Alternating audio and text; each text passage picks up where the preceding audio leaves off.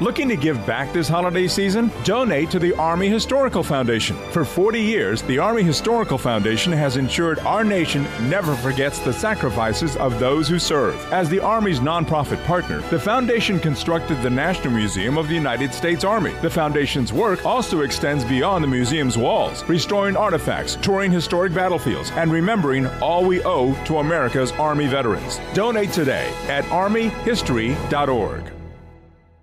It's time to get your checking account to zero with free checking from PenFed. That's zero ATM fees, zero balance requirements, and zero time spent waiting for your paycheck to direct deposit because you can receive it up to two days early. Open your account with just $25 and see how big zero can be. Apply online today at PenFed.org slash free checking. Early direct deposit eligibility may vary between pay periods and timing of payer's funding. To receive any advertised product, you must become a member of PenFed, insured by NCUA.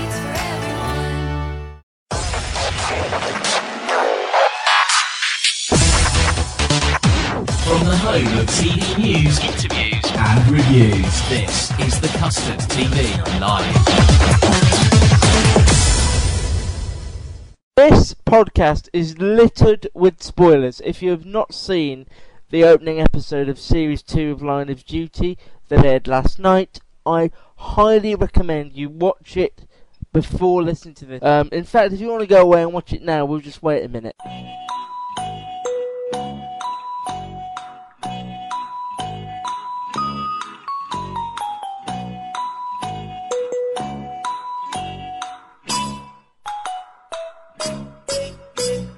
Okay, so now you've watched it, we can talk about it. Line of Duty Series 2. The first series was on in the summer of 2012 and uh, centered around D.I. Tony Gates, played by the brilliant Lenny James.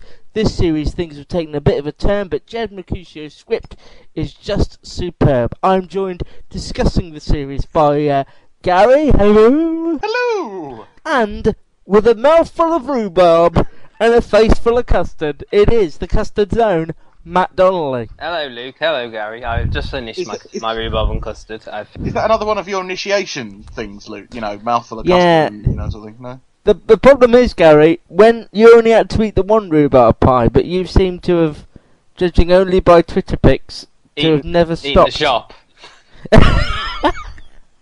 Right, yep. Oh. Okay, yep. It's going to be that kind of podcast, is it? Okay. Um, Matt went to the screening of this a few weeks ago. The program is now aired. It seems only fair that we hand over the metaphorical podcast baton to that of the Donnellyster. So, off you pop.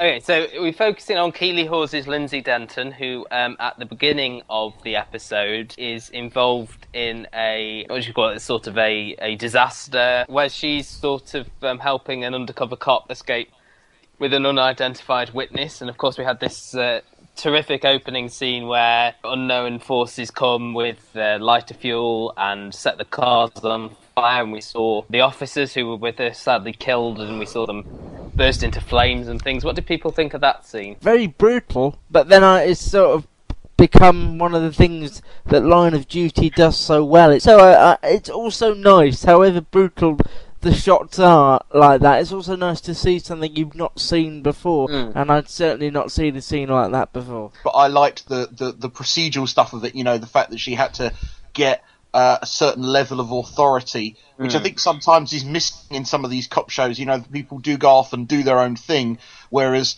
there was very much this, you know, she has to get authority from the right level, which comes into play later. Obviously, Lindsay is eventually um, brought before AC12. We'll, we'll uh, we're reintroduced to uh, Steve and Kate, played by um, Martin Compston and Vicky McClure, who are sort of tasked with investigating exactly what happened, why the police officers died, and sort of if any part that uh, Denton played in it. I, w- I was kind of surprised about in that first episode how little Vicky McClure there was, although obviously th- th- later on she'll come back into it. But I was kind of thinking, oh, please, this is going to be like Broadchurch where they misuse her.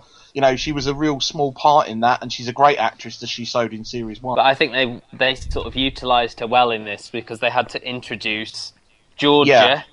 played by Jessica Raine, who is this sort of Yeah. younger, enthusiastic addition to the team. Um, and um, we see her, you know, she's a bit D- Steve's not sure about her to begin with, and then we have a really brilliant, like um, ten, over ten minute interrogation scene. So, what do we think of this? And there, there was a lot. I'll, I'll, talk about the screening and stuff in a minute, but there was a lot of, about that scene said. Do we like the sort of the lengthy, um, talky scenes that were in this? Especially, obviously, this one was sort of the pivotal scene. Uh, I liked it. I don't necessarily remember that. I mean, it's very similar to sort of what happened in the last series of Luther, weren't there? In the first episode, there were lots of these kind of like probing interviews of you know why did you do this and Luther they were sort of intercut with other scenes. This was a really sort of intense ten Yeah. Minutes, as they said on the screen. You know, it's all filmed in sort of like a glass box, and apparently it was really hot on that day as well. When It was filmed inside the cube. inside the cube. I- yeah. the next Yeah. go film just outside. What I really liked Yeah. was the three detectives, the AC12 detectives, playing different roles. Adrian Dunbar was the nice, but was prepared to ask difficult questions. Uh, the male character was the kind of the bad cop. You know, he was the one that said, "Well, why did you do that?" And then the new detective, she was this kind of very friendly, nice. Oh, you did well, mom, and must have been very horrible for you, mom. You know, it- was a very nice, complimentary way of putting them together. You know, it's different from the good cop, bad cop. you know, you had these scenes of real action, edge of your seat shocks and all that, but all, but Mm. at the same time, you know, you just have these scenes of characters talking, but it's just as involving, I think, as the as the stuff Well, I've that's got going to, on. s- I've got to say, I mean, you pointed that out to me, the the length of the Hmm. scene. I think I didn't notice the length of No, the I scene didn't. because I was engrossed Yeah. in it. When we did a podcast recently where we spoke about uh, Sherlock, and I said I found myself looking at the clock occasionally.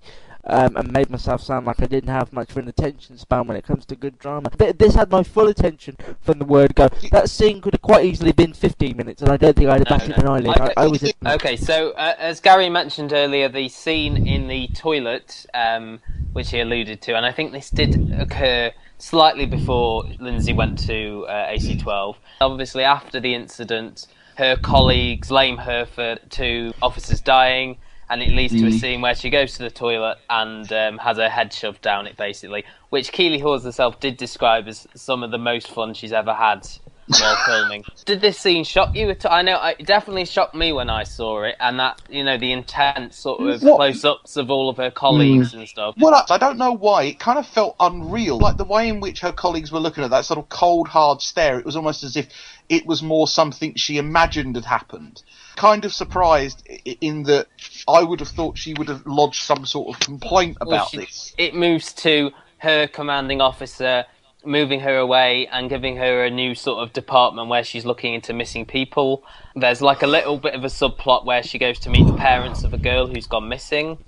And that's something we're not quite sure where it's going, but also we see the picture of Gina McKee's Jackie Laverty on the Yeah. computer. Now, what did we think of this? It was a clever way of saying, "Remember what we did before." Do you think? Or it was Yes. it was a nice little little take to if you watched us before, this is for you. I know, I know. Gina McKee's character obviously died in series hmm. one, which you know we don't know. But No, she's alive and well in Hebburn. oh, okay. we don't know who that person was that was under the ban- blanket uh, in the very first sort of section. Hopefully, this idea of her being involved in missing persons might have some way. I know this kind of comes on to later. Might come back to that. uh, just going back to what was said at the screening, someone did ask Jed um, what what you know what if anything it meant, and he said, "Is it just Well, a, should- is it just a nod to the past, or is it um, you know Yeah. just some just is it something that will, will pop up in future?" And he declined to answer it completely. So uh, Can I can I just say we're not all as friends with the cast of uh, Jed Line Mercurio, Duty the is. writer and Jed. Mercurio is the writer and creator of the series. Yeah. Okay. Now she's got this department on her own. She's sort of been shoved out the way. Her boss says she can have her assistant. Um, is it DS, DC, something like that? DC, I think. Now eager to help, Kate comes in and sort of is undercover, uh, working alongside. Which made me think that Keeley Hawes' character hadn't seen the first series. Yes. Well, she, 'Cause if she well, had, if she did, would she'd have recognised Gina McKee on the computer. But also, she's been Yeah. a bit busy. She's been out in um, Kyrgyzstan, and she on the ambassadors. So I mean, she's been out. of the True, country. true, yeah. She's been out of the country, yeah. Uh, That's a good point. Uh, okay, so sort of moving to the scenes in sort of the nightlife, you know, the the ones where Ted takes out Steve and Georgia to um, to dinner, and and here we learn he's estranged from his wife, and there's an odd couple of scenes with Ted and his wife. Yeah. What do we think of this sort of mini I sort thought of this was subplot? really good. I thought this was really good because last year he, he was in the show, but he was only ever involved in the police investigation. You saw nothing of his outside life. So I thought it was great to get a little bit of that to see about the, the difficulty. It's it's important to move that sort of a character on. Mm. Otherwise, he's always in the background, just yelling at uh, you know Yeah, whoever. and and obviously this as well was where um, Steve and Georgia had a bit of a night out and ended up smooching. But I think this this was sort of on the cards. Do you think a little bit? Do you think this is this was sort of to build up to something that never happened? Do you? oh, think? I'm sure. yeah. Yes. Um, uh, something else I haven't mentioned yet is the sort of um, side plot with is it Mark Mark bon- Bonnar's character? Is that his name?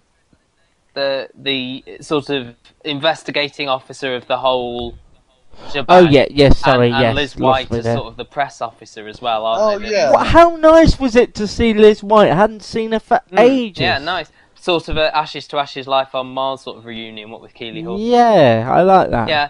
Um, obviously, this was the character I think that was originally going to be played by Nigel Lindsay in the um, in the Robert Robert Lindsay. Lindsay. An interesting side side plot for now that that um, it's all about sort of controlling the press and giving them something, you know, about the story. What do we think of this? I don't. Well, I have faith in Jed. I mean, this is the s- third of his series I've seen. I don't think he puts anything in No. a script, and I hope I'm not eating these words. He doesn't put anything in a script that doesn't have a purpose or go somewhere. We have to remember we're on episode one of six, and I reckon if this is anything to go by, they're going to be packed hours. At the screening, who I can't remember who introduced it now. I think it was the producer that Luke will remind me the name of from the production. Simon Heath. Simon Heath mentioned that throughout the series there will be some familiar faces popping up because as as well I will reveal this that at the screening Warren Brown was there as was um, Oh Greg yeah. McHugh of Fresh Meat. Now they might have just been there as as Luke said they're friends with Martin Compston so they might have just been there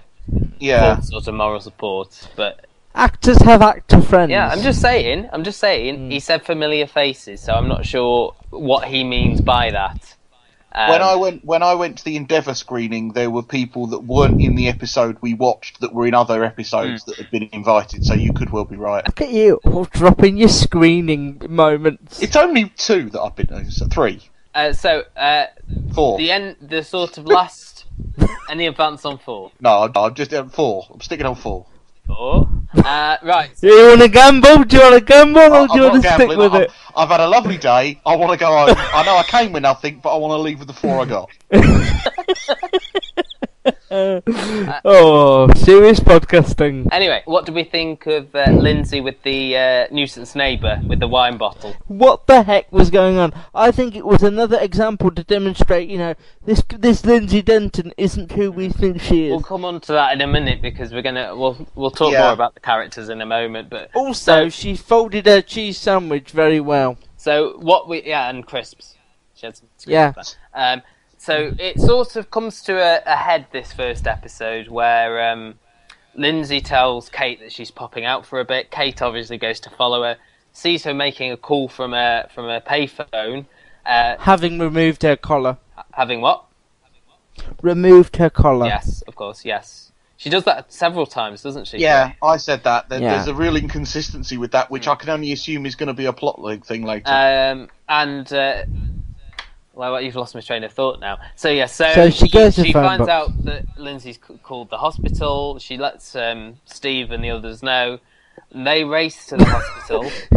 Gary, Matt's just going through this like these people are his mates. She lets Steve know, he calls somebody else. is it fair to Kate's say that we should have bigged said up. earlier that the the hospital is where the only surviving member of the uh, Uh, yeah, Um, the the, the fire witness, is being Yeah. the, kept? the, yeah. the witness is Yeah. being kept. They Yeah. see what they think is a nurse administering a shot, and it turns out to be a man in a wig.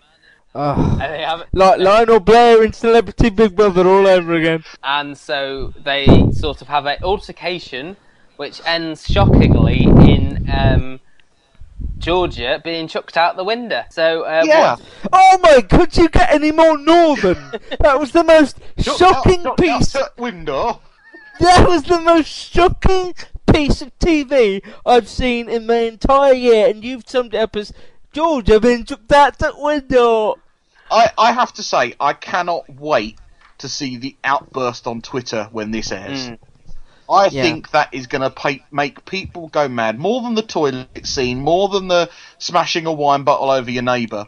This is We've all been there. shock. We've all done Nora that. had that full. yeah, Can I can I ask you though? Is it the sort of show that people, unlike Sherlock, it's not the sort of show that people are going to be tweeting along with? I don't No. think. No, but I, I think they're gonna be jumping- watching it jumping on their intently like iPhone. we were. Well, I I think you'll find that those that do will be making such a fuss about it that this will be one of the shows that will be most watched on iPlayer.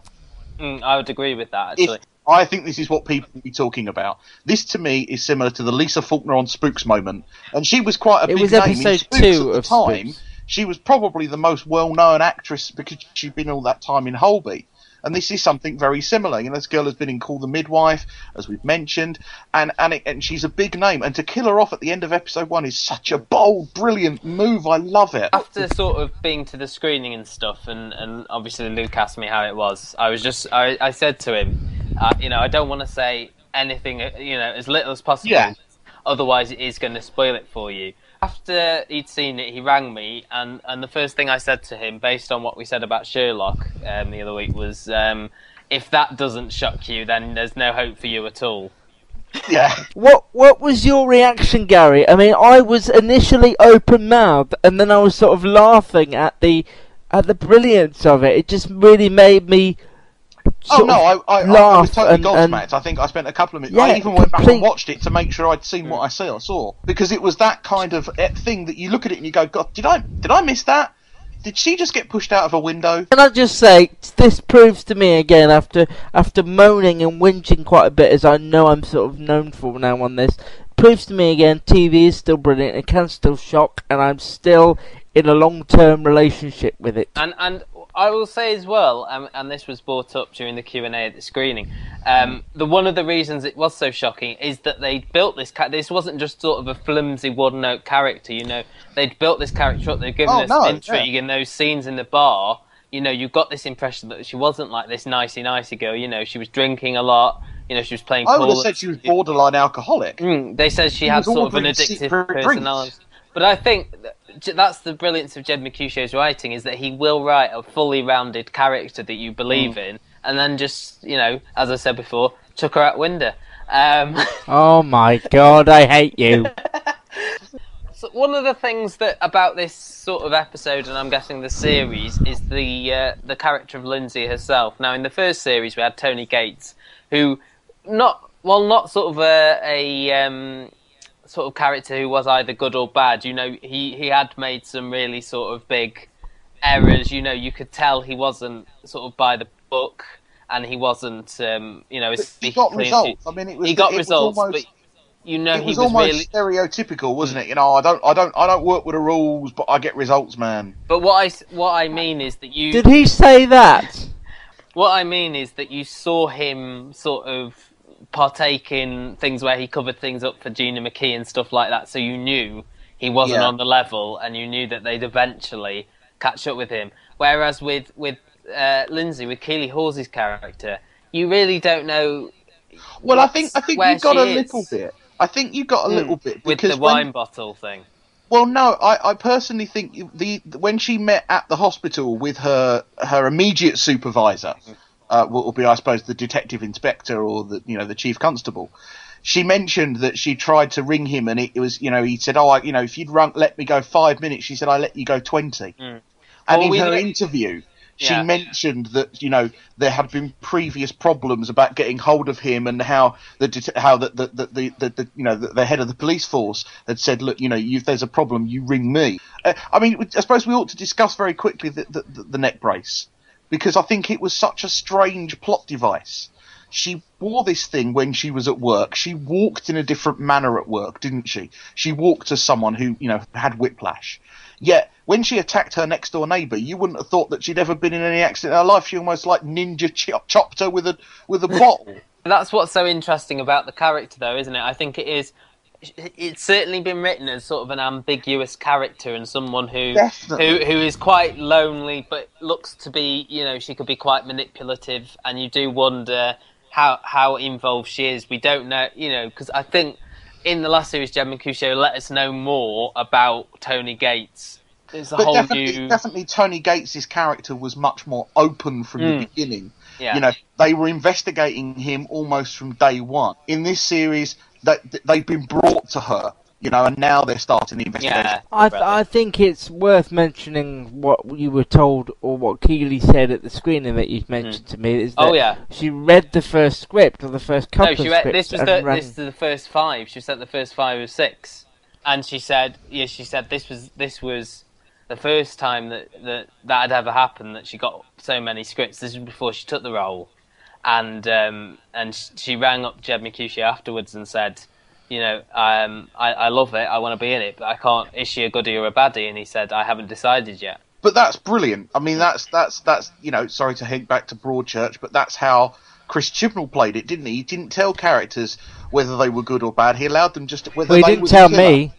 No, he didn't tell you. He didn't tell who was the killer till they got to the po- to the point where they were the killer. Real hmm. people aren't black and white. Yeah, they're exactly. shades of they're shades of grey. reading sort of the press notes seems that as it as it goes on, the sort of the relationship between the established characters will change. I'm assuming part of that reason is to do with what happens at the end of the of this episode. Another very interesting note that you brought up from the screening, which again gives people some insight into the behind the scenes workings, is that Martin Compston, who plays Steve Arnott so brilliantly, said that he was surprised at himself and Vicky being so young Mm. and not. Indie, he, he described them as actors. indie actors. He described them as Those two are brilliant together, from- aren't they? See, obviously, his his first role was in uh, Ken Loach film. Was it Sweet Sixteen?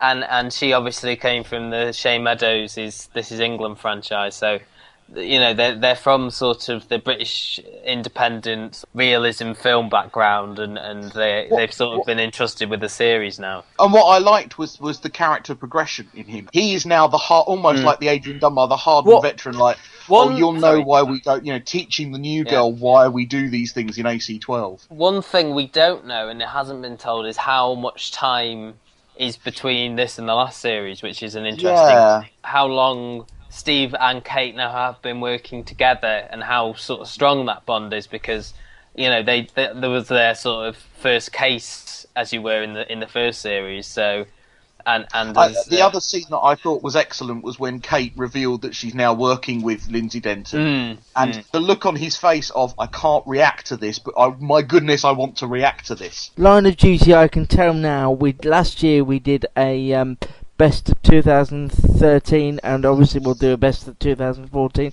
I feel like after seeing this first episode, putting it on the list already. Mhm. Uh, also worth mentioning, if you want to read more about the first series, I had a lovely chat with Martin Compston that's up on the website now, and you can buy the DVD of Series One and uh, read all about making Series One with Martin online now at thecustardtv.com. I, I, I did watch bits of it again just before we started to do this. Um, Keeley Hawes's performance in it, uh, and what do we think of that? Because obviously it's sort of very different from what we've seen her do before. You know, we've seen her play often sort of very glamorous. Um, Well, that's the thing. If you- types in, yeah. in upstairs, downstairs, and obviously you know um, ashes to ashes, and even recently in Ambassadors, you know she was I suppose you're right. You know, the main thing that, that hits you about Keeley Hawes in this episode is she has dumbed, dull, not dumbed, dulled herself down looks wise. What, she's, she's- not wearing. She's not wearing makeup for the character. She's wearing stage makeup. what was said at the screening was Go on. that um, she said she she really enjoyed have, not having to do that. She said she went into makeup. They looked at her and, and went, "Yeah, you're done." You know, she said Yeah. this is this was just generally. She said this is the most fun she's ever had. You know, between the toilet scene and the wine bottle scene, just just generally. Obviously, she's sort of almost someone who's ty- well, yeah, sort of typecast in a way, I suppose. Um, you know, as sort of someone who's sort of glamorous and quite often in in positions of power, and here playing this sort of isolated character that you're not really sure about. You're not sure if she's one way or another, and I think this is probably one of the best thing. You know, one of her best performances for me. I don't know if Cer- Luke certainly, I would, agree, I, I would agree. Some some of the scenes I loved. I mean, I did love the the piano when she's playing the piano and Mm. she can't even hear herself because of the music, and they do seem to go at pains. I mean, even like uh, uh, as Luke mentioned, the unwrapping of the sandwiches was just so deliberately slow and gave you so much of an insight to her loneliness that there wasn't even anyone she could share lunch with. That I, I just think it's not only great acting but great writing uh, for her. They've written a great role, and I would say the three three strong female characters in this episode. Jessica Raine had said, you know, she was sent the script and she called the midwife as a six month shoot and she wondered, can I fit this in? You know, do I want to do something else while I'm while I'm mm. busy doing this series? And and she read it and she said, this is brilliant. And she also relished the chance to do something where she doesn't have to put on the, you know, the plummy accent and and be awfully awfully. She can actually, you know, be herself a little bit more. I think she, she said. Uh, did this series deserve a maybe a bump to BBC One? I do. I I was I was having this conversation actually about why it's not on BBC What? Not One. not with us. Not with you, no. Because I thought originally it was the violence, but then I was thinking, you know, Luther's terribly violent, and that's on BBC One. So what? What? what, what would you That's say? right. and Ke- Keeley Hawes is a BBC One star. You know, she's not a, an up and coming actor actress like the others may be. You know, she can carry her name could have brought this to BBC One. Um, I don't know. I mean, I, I, I, I'm puzzled by it. I don't really know. I think when Not it was on last last time in the summer of 2012, it the big BBC One drama at the same time was Blackout with Mm, Christopher mm, Eccleston, yeah. and I, I remember loads of people that I spoke to on Twitter saying, surely Line of Duty should not be on BBC One and Blackout Yeah, I think, be on yeah, BBC we, I Two. think we talked about that when we did the podcast at the time. I remember. I mean, that. it's just. I don't know. I don't. Maybe it's the Jed McHugh show thing, and that Bodies was on BBC Two. I don't see why. I don't see. There's no reason No. in my mind why. It sort of almost makes it more of a cult drama, then, doesn't it? It makes it. I suppose. Yeah. It's not a mainstream. I mean, it hasn't got like a mainstream feel to it, I suppose. And I suppose maybe they're thinking with scenes like like we mentioned, where they are so wordy and they're not broken up by like sort of you know quick edits and stuff like yeah. that. Please catch up on iPlayer now. Tell everyone that you've ever spoken to that this is great telly and they need to Tell them watch we it. You can you. follow. Yeah, definitely. And and maybe you didn't like it. Maybe there was something about the first episode that jarred with you. Well, yes, we'll hate you um, for a while, but we want to know your opinion regardless. I'm at Luke Custard TV. Gary is also a person, I'm at the Gary Show. and Matt's a person Matt- too. Matt- Matt's TV bite, but don't disturb me while I'm eating pie. It's just one of life's golden rules. This has been a special Line of Duty Custard TV podcast. Download this podcast from iTunes or from the website thecustardtv.com. Uh, l- give us a like on Facebook. Say hello on Zbox. We're all over the internet, like that video you keep seeing. It is the Custard TV podcast. Thank you. Bye I want to bye. Lionel Blair. Uh, bye. Download this podcast from thecustardtv.com. Judy was boring. Hello. Then Judy discovered ChumbaCasino.com. It's my little escape. Now Judy's the life of the party. Oh, baby, Mama's bringing home the bacon. Whoa, take it easy, Judy. The Chumba life is for everybody. So go to ChumbaCasino.com and play over 100 casino-style games. Join today and play for free for your chance to redeem some serious prizes. chumba ChumbaCasino.com. No purchase necessary. Void where prohibited by law. 18 plus terms and conditions apply. See website for details.